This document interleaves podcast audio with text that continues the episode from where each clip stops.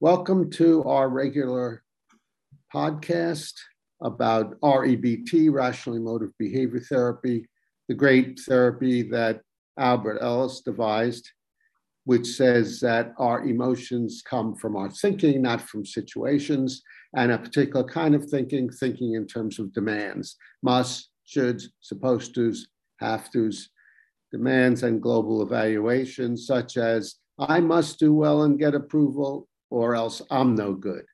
You must treat me well, or else you're no good. And life must go well, or else life is no good.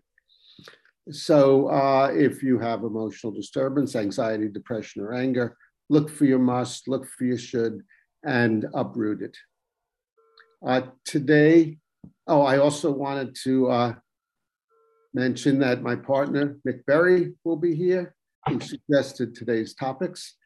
And Chris Rossini, our tech engineer, is always here. If we're here, Chris is here. So want to thank Chris also for his technical help. So let's begin. The first topic you suggested, Mick, was why there are no better therapies than REBT. How would you back that up? Well, okay, I'd first back it up by saying I can't think of any, all right? Now, that doesn't mean there aren't any, but I will say I can't think of any. Now, the reason I can't think of any is because REBT dissects the way human beings think and the way human beings disturb themselves, and that is universal. Human being to human being, all 7 or 8 billion of us, how many there are and how many have ever lived, we disturb ourselves in uncannily similar ways. And that's by making demands upon ourselves, other people, or the world. And so because of that, I don't see how anything could improve upon that. Okay, let me play the skeptic in that. And that is, if we're talking about better therapies, meaning to help people, if someone doesn't apply the therapy, then it's not going to help them. And some people will go for psychoanalytic Freudian treatment. And as a result of more of a placebo effect, they may get better because they think this makes a lot of sense. This will help me with my anxiety. And then they no longer upset themselves as much as they used to. So for those kind of people, in terms of helping them, if they have a different view, they don't like REBT or cognitive behavior therapy, then that will work better. So in that sense, it would be a better therapy for them if the goal is to minimize their anxiety, depression, or anger. Okay, my response to that would be, yes, it could be a much better therapy for them, but the way you described it, what they're talking about is a delusional therapy. Now, I'm not talking about a delusional therapy, I'm talking about in actuality. If somebody wants to engage in something to benefit from a placebo effect, and if that placebo effect is effective and works for them, I say, have at it, go ahead and do it. But I'm not talking about a placebo effect. I'm talking about describing and viewing things in terms of reality and not a delusion. And what do you mean by a delusion? Well, what is a placebo? You said a placebo effect, and that would be somebody believes something that will work, and so then it works simply because they believe it. But by a delusion, I mean, if that person would have scrutiny put to their viewpoints, I think that they're helping the way that they're looking at themselves and what would be helping would fall apart. And I see this time and time again. And usually what happens when, in fact, I would say I've never seen it not happen, when somebody has a way of looking at something that helps them, but it isn't very sound. They allow no criticism, no critique, no skepticism, no evaluation of their viewpoint, and they also end up doing things that are very destructive to other people in terms of defending themselves. They will not allow any challenge to their viewpoint. Okay, very well said, very passionately said. I love your passion, Mick. What's that? I've got it. Yeah, then you said why all effective therapies are actually REBT. How could you support that?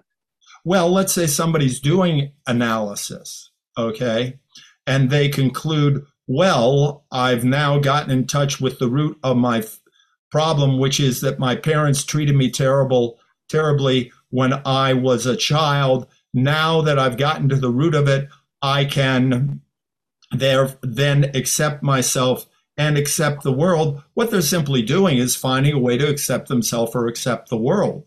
They're not getting away from REBT. They're still changing their thinking. REBT is changing thinking. Any therapy that works changes thinking. REBT is about coming up with self-helping thinking rather than self-defeating thinking. Therefore, any therapy that gives you self-helping thinking rather than self-defeating thinking is REBT.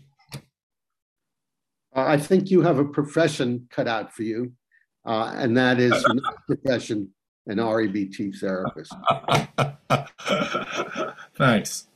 And so, in other words, what you're saying, Mick, is the bottom line of REBT and of emotional health is unconditional acceptance, unconditionally accepting yourself, others, and the world.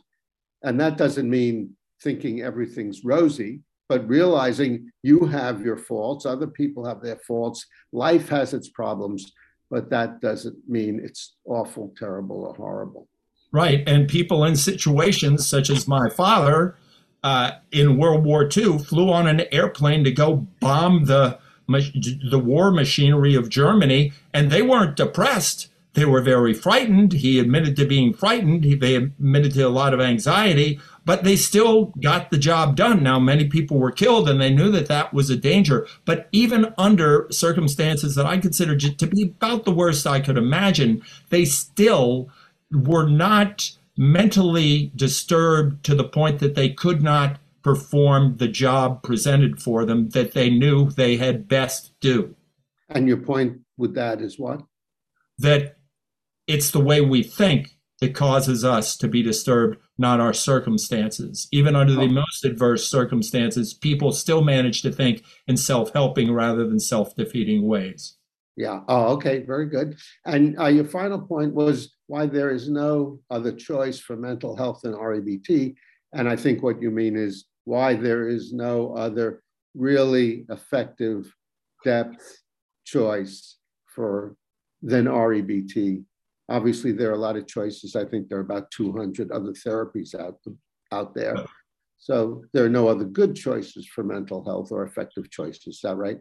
Well, and I would say what I mean by REBT, there is no better effective choice for mental health than recognizing your disturbing thoughts, recognizing your demands, eliminating your demands, keeping your desire, but not turning it into a demand. That is the dynamic of what happens when we feel okay, when we feel maybe not even good, but when we feel like we are capable of coping with a particular situation, no matter how difficult or simple it may be. Okay, okay, excellent. If you want to, I should say how difficult or easy it may be. Yes. If you want to learn more about this sterling approach to therapy, REBT, Rational Emotive Behavior Therapy, Google Albert Ellis, the founder of this approach, ELLIS, or my book, 3 Minute Therapy, or previous podcasts we've done, 3 Minute Therapy podcast. I also have some Psychology Today blogs that you could look up, and my moniker there is the 3 Minute Therapist. Yes, Mick? I just wanted to say, I know I'm making very bold statements here and people may challenge them, and that's very good.